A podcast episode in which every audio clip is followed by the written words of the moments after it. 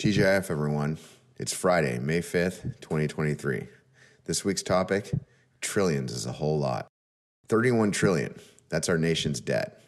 It's a really big number. A trillion has 12 zeros. Another way to say it is 31,000 billion or 31 million million. Again, it's a really big number.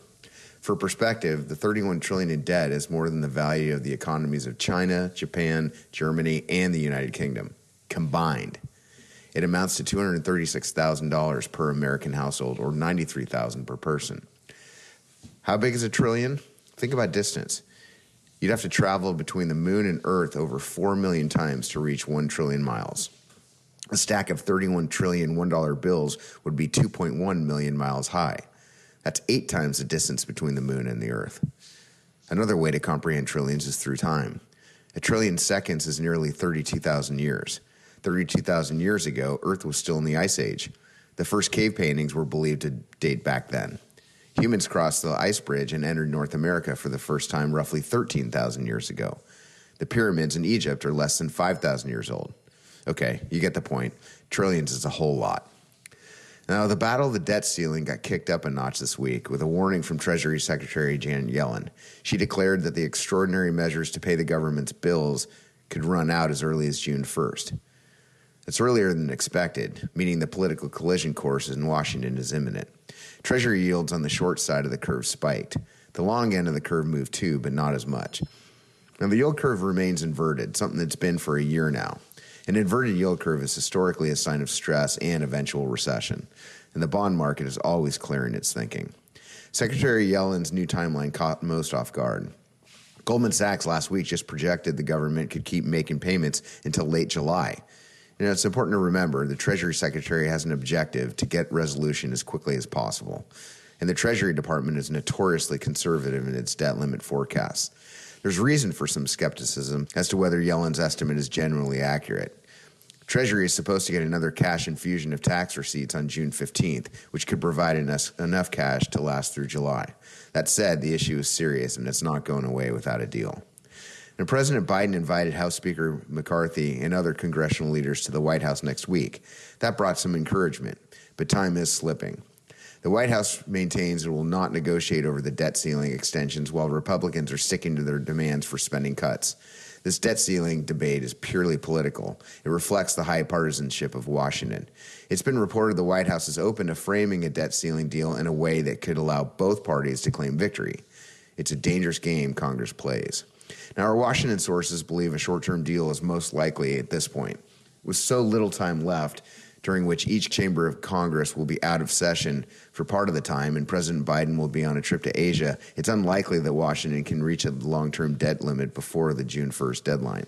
A short term suspension seems like a probable outcome. That might be three to four months. And I quote The bill that Republicans passed is viewed as a wish list of Republican priorities that are meant to force President Biden to the negotiation table. Therefore, if McCarthy had not passed it, there'd be legitimate questions if he could pass anything. This should help him when the real test of his influence and vote counting abilities comes up, and that's when the House is asked to consider some compromise solution. Both sides play the game, and neither one wants to remove the debt limit since it's one of the rare points of negotiating leverage for the minority party. What is clear, though, is that McCarthy cannot pass a clean debt limit and keep his job. That's important. And another quote President Biden is trying to make it appear like he's not backing off on his initial demand by inviting the other congressional leaders rather than meet with McCarthy one on one. Given Mitch McConnell's desire to avoid default, the White House hopes to isolate McCarthy in the meeting.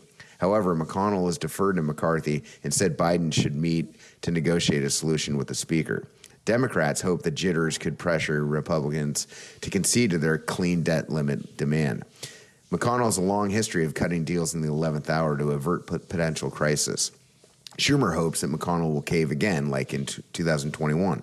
However, Schumer may have hurt his chances for a repeat after taking a victory lap last time.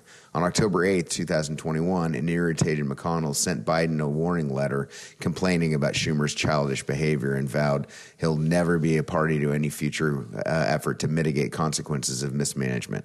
Unlike in 2021, McConnell has more leverage now that Republicans have passed the bill in the House.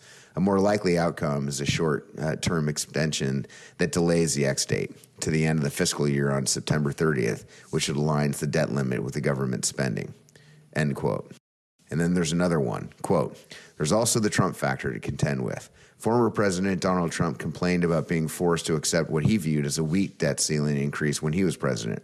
If Mr. Trump were to publicly denounce an agreement as insufficient, he could crush congressional Republican support for a bill.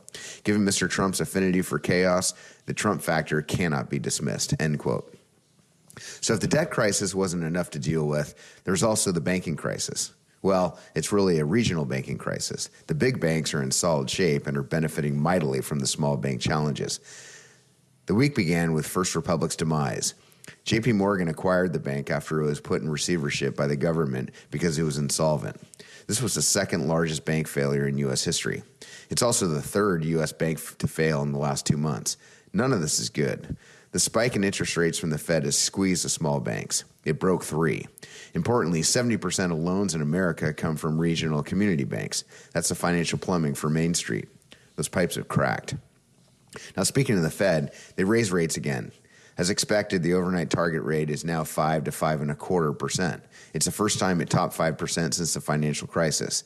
It was a unanimous decision among policymakers who seem to feel that the banking crisis is contained, inflation is still too high, and labor demand is falling but still strong. The Fed also said it is strongly committed to returning inflation to 2%. It's currently 5%, down from 9% last year. The Fed balance sheet stands at 8.5 trillion, just below the all-time high of 9 trillion reached at the height of COVID. It was less than a trillion in 2007. Now, the big challenge for the Fed will be to both signal a move to the sidelines while also pushing back against market expectations for not just a pause, but a pivot. After a series of rate hikes, the market's now pricing in three rate cuts before the end of the year. Fed Chair Powell said cuts are not coming. At least he doesn't see them now. The Fed's balancing act is certainly complicated by the debt ceiling drama and the banking crisis. This, on top of the already sticky inflation and strong labor market. 253,000 jobs were created in April. That was significantly more than the 180,000 expected. What's more, the unemployment rate fell back to 3.4%. That's the lowest in five decades. But the February and March payrolls were revised lower, indicating job growth is indeed slowing faster than headlines suggest. The market liked that. The Fed's watching this very closely, and the market is assigning a 93% probability the Fed pauses its rate hikes in June. Now, nearly 60% of Americans live paycheck to paycheck. 42% of them have less than $1,000 in savings. And there's nearly a trillion dollars in credit card debt from coast to coast. At 930 billion, it's the most ever, eclipsing the 2008 peak. And delinquency rates, defined as payments beyond 90 days, are at 5% of total. It's nearly double for younger Americans. The delinquency rate for those ages 18 to 29 is 9%. These are the people that get hurt the most by inflation, and Fed Chair Powell is focused on them more than investors who can absorb more pain from a market decline. Powell is committed to taming inflation, seemingly at all costs. Rates are likely to staying high. Now, Apple beat street expectations for both revenue and earnings. Neither grew for the second consecutive quarter. Revenues and profits shrunk again. That's an issue, but the company raised the dividend and announced a $90 billion stock buyback program. That's keeping the stock buoyant as the economic cycle slows. Apple alone counts for over 7% of the stock market now. The company is worth nearly $3 trillion. Apple's the largest company in America. The iPhone maker moves the market like no other.